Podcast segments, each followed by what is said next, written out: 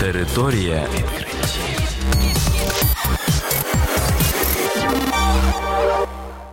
Вітаю вас у програмі Територія відкриттів. Кілька слів про новітнє та надзвичайне. У студії для вас працює Богдан Нестеренко. І сьогодні ви почуєте про наступне. Причиною тимчасового потепління поверхні місяця виявилися астронавти. У Сполучених Штатах створили найпотужніший в світі суперкомп'ютер.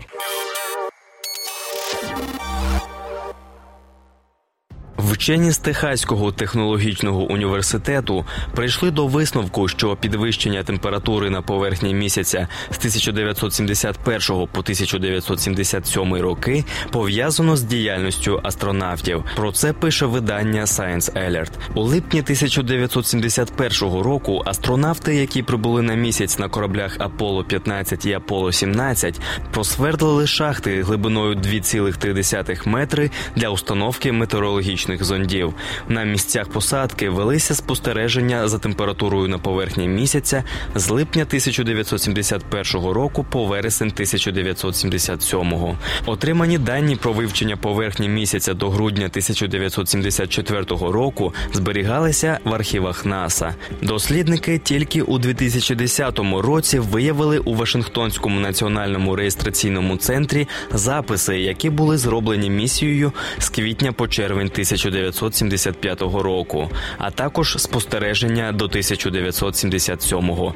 Нещодавно вчені завершили аналіз даних і в підсумку прийшли до висновку, що головною причиною підвищення температури поверхні місяця на 2 градуси став вплив астронавтів на породу. Астронавти черевиками і колесами місяцеходу пошкодили верхній шар реголіту, відкривши для сонячних променів нижній більш темний шар. В результаті знизилася відбивна здатність поверхні, тому температура породи почала підніматися через збільшене поглинання тепла.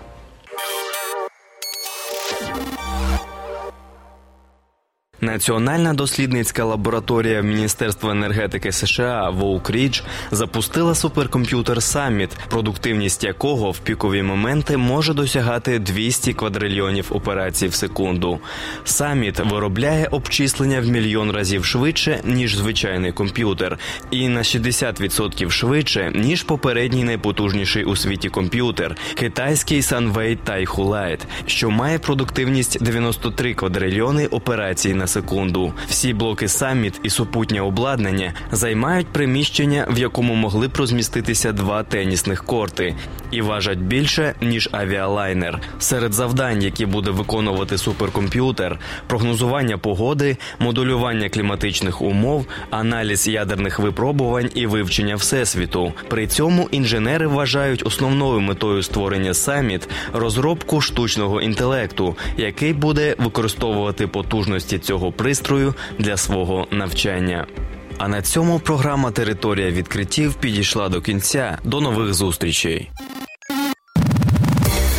Територія відкриттів.